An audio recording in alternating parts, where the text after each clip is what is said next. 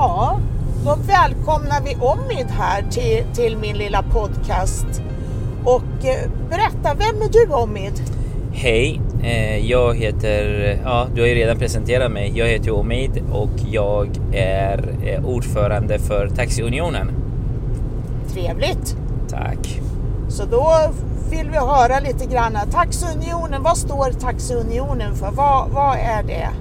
Taxiunionen är en ideell förening som skapades eh, 2019 av eh, ett antal åkare och förare. Och syftet med, med föreningen är ju att vi ska förbättra förhållandena eh, i taxibranschen till en rättvisare och mer hållbar taxiverksamhet. Samtidigt som att vi ska kunna leverera, göra så att taxibranschen blir mer hållbart för kunder och för vårt samhälle. Eh, för så som det är idag så har ju taxibranschen blivit en, en bransch där det inte finns varken någon hållbarhet eller någon rättvisa i det. Okej, okay. ja för nu, nu snackas det väldigt hejvilt om den här eh, demonstrationen som var 7 december så, som då förarna hade och nu kommer det ju ytterligare en action här på 10 januari så att vad, vad, vad är kraven, vad är önskemålen ifrån förarna? Vad, vad är det man vill? Eh, det är inte så mycket alls. Man vill ju ha en, en, att Uber och Bolt som är de största aktörerna eller apptaxiföretag i Sverige ska ändra på sin prissättning, ha en mer rättvisare prissättning eh, både gentemot kunden för att eh, det ska finnas en hållbarhet i det här och att chaufförerna ska ju ha eh, rättvist betalt för, den, för det arbete de gör. För att så som det ser ut idag så eh, ja, i slutändan så har ju en, en chaufför ungefär 40 kronor i timmen efter en hel 12-13 timmars arbetspass och det är ju inte, det är inte hållbart någonstans. Nej, det, det kan jag förstå, men nu är det ju jag har ju själv suttit på de här mötena, bland annat uppe på Uber och där man pratar om intjänande pengar på 500-600 i timmen och så vidare. Så jag känner ju lite grann som förare det stämmer ju inte riktigt för att eh, det verkar ju inte bli så mycket kvar av den här kakan. Hur mycket är det som Uber nu tar i procent? Uber tar 25 procent av varje krona. Så att för varje krona som konsumenterna betalar så tar ju Uber 25 procent. Sen eftersom Uber eh, är registrerat utanför Sverige så smiter de ju undan momsen också. Så på varje krona som konsumenten betalar så ska ju vara 6% moms. Och eftersom Uber inte betalar någon moms så måste ju åkerierna eh, betala den momsen. Så det är ytterligare 6% till som tillkommer där. Så ja, Alltså hur många procent blir det då i stort sett som en... en det, det, är en, det är en eh, ständigt eh, fram och tillbaka hur många procent det blir. Några säger att det blir 27-28 procent, några säger att det blir 31 procent. Eh, jag är inte någon riktig matematiker i den, i den bemärkelsen, men jag skulle säga så här att ja, någonstans mellan 28 och 31 procent hamnar, hamnar den totala avgiften på för åkerierna. Jag förstår, jag förstår. Så det här med 25 procent som de snackar om, det dras alltså även på momsbeloppet? Ja, det gör det. Det känns ju lite grann sådär måste jag ju säga. Ja, det är det. När jag som ekonom lyssnar på det här och, ja. och allt det här. Och sen, sen, hur är det med Bolt då? Bolt är ju ungefär likadan. Skillnaden är att där tar de 5% mindre. Eh, de tar 20% i avgift. Eh, jämför vi det med en traditionell taxi, en av de största på marknaden, så ligger de på ungefär 13 procent. Jag förstår. I, till skillnad med att deras prissättning är eh, mer än dubbelt så hög som jämförbart med eh, både Uber och Bolt. Så att traditionell taxi tar dubbelt så mycket betalt. De betalar moms i Sverige och de har en avgift på 30 procent eller 13 procent. Eh, så att slutändan, alla de här pengarna som är mellanskillnad, det går ifrån någons ficka och det är ju i det här i den här branschen så är det alltid de som sitter och jobbar med det här. Eh, det de som, som utför själva fotarbetet alltså? De som utför själva fotarbetet, det är de som går, går förlust om, om löner. Mm. Det är som att du skulle jämföra att men, eh, en stor elvarukedja har rabatt på TV eller tvättmaskin och säger man okej, okay, nu som konsument ska få 50% rabatt och den här rabatten drar vi från lönen på de anställda. Jättekul. Mm. Och det känns ju lite grann sådär awkward om jag säger så då. Ja. Men å, återigen, nu, en fråga som jag alltid får på min Instagram där och som de säger och liksom att varför, varför tar ni inte då bara och byter? Det är ju inte så jätteenkelt att bara byta för att eh, vi har ju två typer av taxi. Vi har ju ett så kallade monopoltaxi. Det är de här stora traditionella företagen där det är extremt hårda krav att komma in i de här stora beställningscentralerna. Och sen har väl de en avgift också för att komma de, in? De har en avgift och det är, det är långa, långa köer och långa väntetider och de släpper inte in vem som helst eller vad som helst. De har ju sina krav för att man ska kunna komma in och börja jobba. Eh, de försöker ju hålla ner antal bilar och antal förare på grund av att de vill ju, försöka, de vill ju balansera marknaden. Eh, de har ju gjort det här i över hundra år. De känner ju till hur många taxibilar egentligen den här marknaden behöver. Så därför så håller de sig på en nivå där det skulle, där det skulle gå runt för alla deras åkerier eftersom de är också föreningar, många av de här. Eh, skillnaden där är ju att när, när man tittar på, men ska man inte jobba med Uber och Bolt, vad ska, vad ska de här chaufförerna göra? Eh, de har inget annat val för att det finns ju inte, inte någon annan vettig eh, beställningscentral som, som kan ta emot det här. Nej, jag förstår. Så vad heter det? Då är det ju alltså inte så lätt som folk tycks tro. För att jag kände ju också lite grann så här att det var ju ganska lätt, lätt åtgärd som, som då vissa av mina följare skrev, ja men det är bara att byta jobb liksom, Bara sitter ni och gnäller över och där, där, där, där, där. Och det gillar, jag gillade inte riktigt den inställningen för att det visar ju också att man har inte insyn i hur det är. Det är inte som när man jobbar som IT-tekniker och bara kan switcha om och sätta sig i kassan på ICA. Ja, men det är just det som är så roligt är att det finns ju inte, alltså du kan inte nämna något yrke där du kan bara byta jobb bara sådär. Nej, exakt. Det är ju, det är ju ändå en process som att byta jobb. Det är ju krav att ska du byta från en arbetsplats till en annan arbetsplats så kommer det nya arbetsplatser ställa krav på dig. Eh, så det är precis på samma sätt fast det är mycket tuffare här för att nu ska du byta från att vara kopplad till en beställningscentral till en annan beställningscentral. Då ska ju det här, hela det här företaget flytta på sig från det ena hållet till det andra. Nej, men precis. Och nu har vi ett väldigt plingande här i bilen så jag vet ju inte riktigt vad det är som plingar men vi har en massa snö och is på vägen som kanske gör att den, ja, det... den sitter och, och, och, reagerar den här kära bilen som jag kör. Ja. Men i alla fall, just det här, eh, det som jag kände lite grann när jag satt och, och läste svaren ifrån appbolagen nu då som de hade svarat Dagens Industri så säger de ju då så här att de försöker då få upp antalet resor genom att ge då passagerarna rabatter. Och det kände jag liksom bara, vänta nu här, varför inte då ge, ge då förarna och åkerierna då den sänkta procentandelen som vi faktiskt har ställt i, i vårt brev liksom där att det vore ju mera logiskt att hjälpa förarna på det viset för att antalet resor om det blir fler det gör ju inte att intjänande pengarna blir bättre eller? Nej, för det som är grejen eh, är att båda de här, alla de här appbolagen, de, deras arbetsmodell fungerar på det här sättet. Det sitter massa riskkapitalister bakom dessa företag och för dessa företag för att kunna få ännu fler riskkapitalister och ännu mer pengar pumpat in i deras bolag så behöver de visa eh, resor, an, alltså ökad marknadsandelar.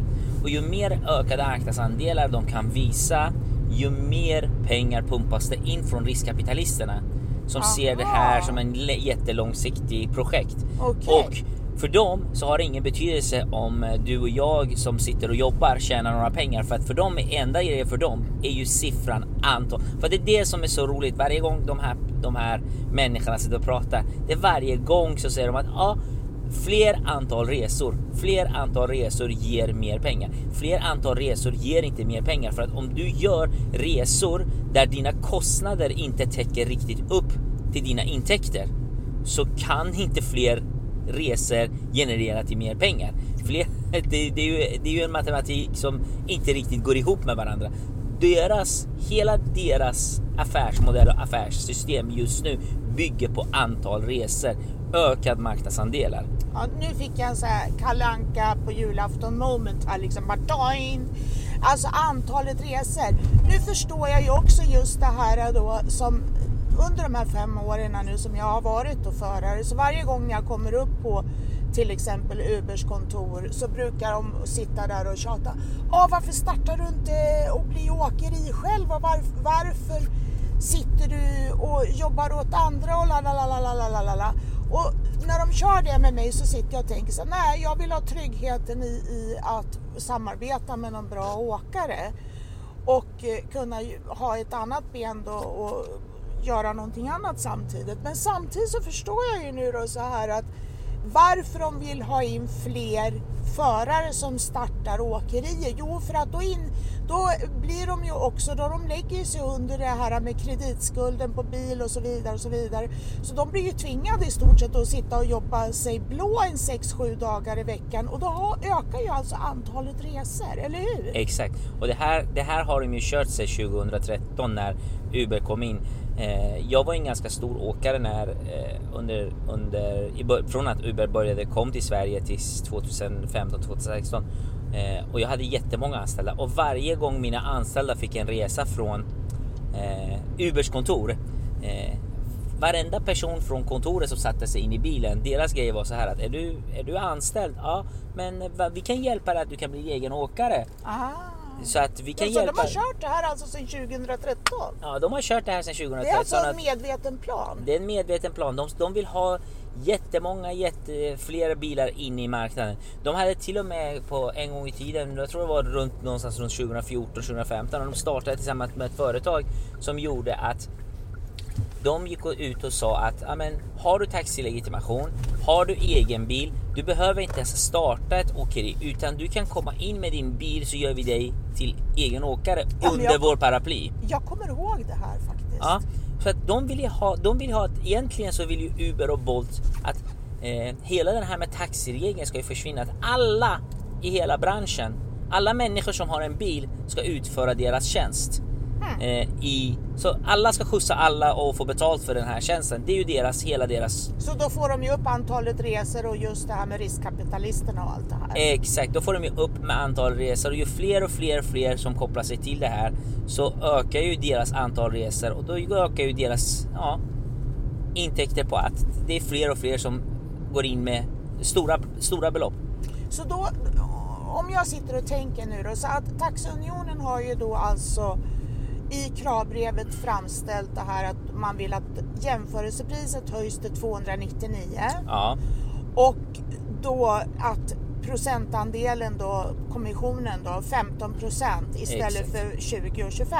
Exakt. Ja, och då gör ju det att då kommer ju då antalet resor att sänkas enligt dem och då får de ju lite problem gentemot sina riskkapitalister, eller hur? De, de får ju problem, men det som kommer att generera att visst, antal resor sjunker, men då blir det ju helt plötsligt en eh, situation där chaufförerna som sitter och arbetar, då helt plötsligt så börjar de tjäna pengar på det här. Och det är ju det är inte deras mål. Det är ju inte deras mål, det är vårt mål. Vi vill ju att det ska vara rättvist, för vi vill ju att de som är ute och jobbar och arbetar ska kunna leva på det här. Det är, ju, det är därför man är ute och jobbar. För att är man ute och jobbar eh, och inte tjänar några pengar, men vad är vitsen?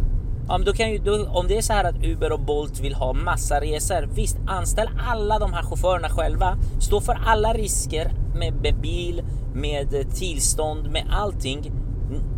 Ni så får och betala en rättvis lön. Betala 130-140 kronor i timmen så som traditionellt gäller i, i arbetsmarknaden i Sverige. Får vi se hur många, hur många chaufförer de kommer att anställa egentligen. Mm. Men nu förstår jag ju lite grann skillnaden mellan det här med appbolagen, deras plattformar och traditionella taxin. Mm. Eftersom att den traditionella taxin, de vill ju måna om de förarna de har och att alla ska tjäna. Så mm. därför bromsar de så de tar inte in så många bilar som möjligt. Medans då de här appbolagen gör ju precis tvärtom. Ja. De vill ju bara mata in bilar i marknaden för att de ska kunna öka antal resor. Och vad gör politikerna då? Absolut ingenting. För att i politikernas ögon så är det ju så minskar appbolagen arbetslösheten. Ja, just det. Ja, för att tittar man så här att det är ju, det är ju siffror som, det här handlar bara om siffror. Du, jag, vi är inte människor längre utan vi är siffror i statistiken. Vi är en siffra med att antal resor, vi är en siffra med färre arbetslöshet i marknaden. Vi är bara, bara, bara en siffra. För att politikerna, varför ska de eh, göra någonting att höja deras eh, statistik med antal arbetslösa. Nu kan ju, alltså idag kan man ju gå till Arbetsförmedlingen och säga du är arbetslös. Den första frågan de ställer om man har en ursprung som inte är svenska, har du taxiförarlegitimation? Om du svarar ja på den frågan, då kommer du aldrig kunna skriva in dig. Va? Är det så? Ja, för att då, de anser att ja, men du, eh, det finns massa taxijobb där ute. Och sen en annan grej då förutom det här med priserna då, om vi tittar på det här med kravbrevet och det finns ju bland annat det här med GDPR och det här med AI-programmet. Mm. Uh, vad, vad, är det, det här med AI-programmet? Kan du förklara det? AI-programmet fungerar på det här sättet att eh, chaufförerna som sitter och jobbar, Uber vill ju verifiera att de personer som sitter och kör verkligen är de personer som, som sitter och kör för att de har haft ganska stora problem med att folk har fuskat och det är ju på grund av att deras system är ju inte hundraprocentigt. De kan ju inte det här med taxiverksamheten. De vet ju inte hur det här fungerar utan för dem är ju det här det här med att hur ska de kunna säkerställa det? Då har de tagit in ett program via en leverantör som ska där, där chaufförerna ska ta en bild live och den bilden ska jämföras med den bilden som man har tagit en gång i tiden och lagt in i appen. Problematiken är att det här AI-programmet eh, kan inte riktigt hundraprocentigt särskilja på människor om, om de har mörkare hud. Och då kan, de inte, kan inte det här programmet verifiera de här personerna är verkligen de personer som sitter och tar bild på sig mhm. själva. Okay. Så att programmet i sig är ju eh, ja, på sätt och vis rasistisk. Och Vad händer då, då om då inte de, kan verifiera? Då blir de här chaufförerna avstängda och händer det här under en helg så kan de inte jobba under hela den här helgen. Först de på nästa vardag kan gå till Uber, verifiera det är de som är de och så att de kan spärra upp deras spärr. Så att folk blir avstängda utan någon som helst anledning. Ja, men nu när jag har liksom hållit på att fråga runt med kollegor när jag har mött dem ute och så vidare. För att jag, jag personligen under den här tiden som det här programmet har funnits så har jag ju lagt märke till att jag kanske får det där en à två gånger i veckan. En sån där att jag måste ta en selfie med appen och verifiera att jag är jag. Medan många av killarna då som jag har pratat med de säger att ja, det kör ju igång jättemycket på fredag kväll och, och då är det precis hela tiden så att det känns ju lite grann som en så här dold planering tycker jag personligen. Det här är ju min åsikt. Ja, dold planering eller inte. Det här är ju, det här är ju ja, Uber säger att det här är en trygghetssystem som de har satt in för att säkra att det är rätt chaufför som jobbar och att de vill ju trygga upp sina kunder. Men eh, det, det är ju inte riktigt så för att Eh, tittar du på traditionella taxibolag så har man ju ett kort som är registrerat till den personen när man ska logga in sig i sitt taxameter. Precis. Och den, det systemet gör ju att du kan ju inte kopiera det kortet. Det är ju det kortet som är personligt och det är det som är, det är som en vilken inloggningskort som man har på vilken anställning som helst. Om man jobbar på en annan eh, myndighet eller någon annanstans så får man ju ett en anställningskort det är anställningskortet man kan logga i sig på sin dator. Här har man ju inte de här systemen för att apparna är inte tillräckligt gjorda och apparna är inte gjorda för att arbeta egentligen i den här branschen. Och hur, för att kunna komma runt det, hur gör man då? då? Då tar man in ett system som är ännu sämre, som inte kan säkras att det, inte, att det fungerar hundraprocentigt. Mm. Jag förstår, men det här med GDPR då? GDPR är ju en dataskyddslag eh, lag där det säger att den som, den, både konsumenten och den som arbetar i det här GDPR har rätt att kunna ta del av sin data. Uber samlar ju enormt mycket data på både de chaufförer och på de kunderna.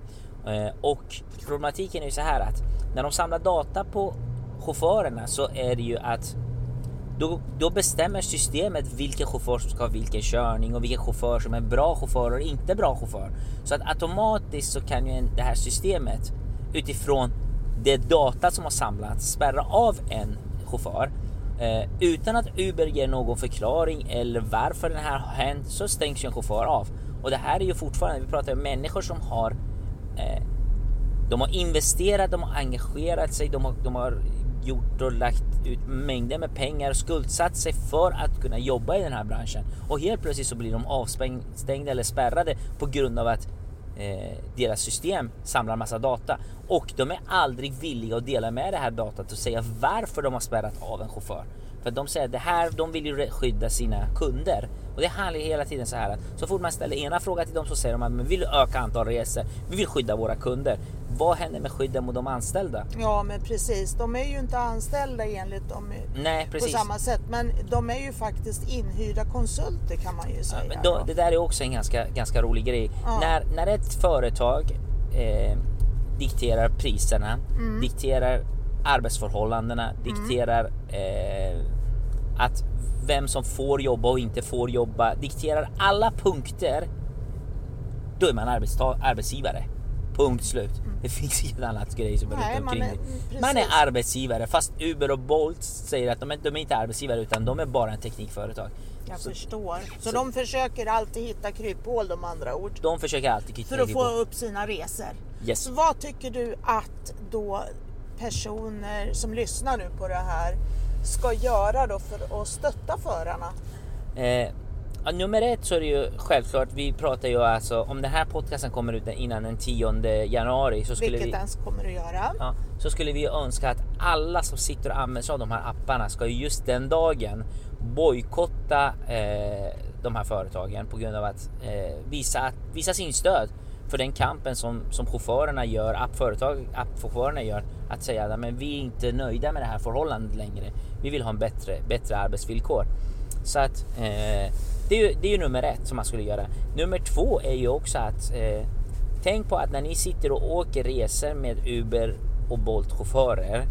Eh, ni kan inte ha samma förväntningar i tax, de taxiresorna gentemot en traditionell taxi ni betalar, ju, ni betalar ju hälften så mycket pengar. Då ska ni ha hälften så mycket eh, förväntningar. Eh, det, det är ungefär det, som eh, Uber och Bolt-förare då. Det är lite grann som eh, taxivärldens IKEA då. Man gör lite jobb själv. Man gör lite jobb själv. Du får räkna med att du får öppna dörren själv. Du får, nej, det är ingen som kommer att öppna dörren åt dig. Du får öppna dörren och hoppa in i bilen själv. Sen är det så här att taxiresor handlar om att köra dig tryggt och säkert från punkt A till punkt B. Eh, det är ju det det ingår. Att spela musik, det är en tjänst som chaufförerna gör. För det är som att om skulle, skulle någon av er kunna tänka er att man, någon kommer till er arbetsplats och säger du, kan du spela den här musiken medan jag sitter på din arbetsplats i lobbyn? Det kan du inte göra. Det här är deras arbetsplats. Du är en gäst på deras arbetsplats. Så att att spela musik, det är ju, det är ju om kunden spelar musik åt er, det är en extra tjänst. Det är som att när ni går på restaurang och servitrisen är fram och frågar om ni har haft det bra flera gånger. Då är ni beredda att ge dricks på den för att de har varit trevliga mot er och de har levererat flera karaffer med vatten eller varit så här snabbt med era mat. Samma sak gäller här. Att levererar man, tillåter man er spela musik, ja men då gör man gett er en extra tjänst. Är man, är man glad och trevlig och skrattar med er, det betyder inte att ja, man är kompis med er utan att man är bara trevlig och gör sitt jobb. Eh, så att där gäller det att ja, men, både att man ska vara generös med dricksen och generös, extra generös med den poängsättningen som man gör.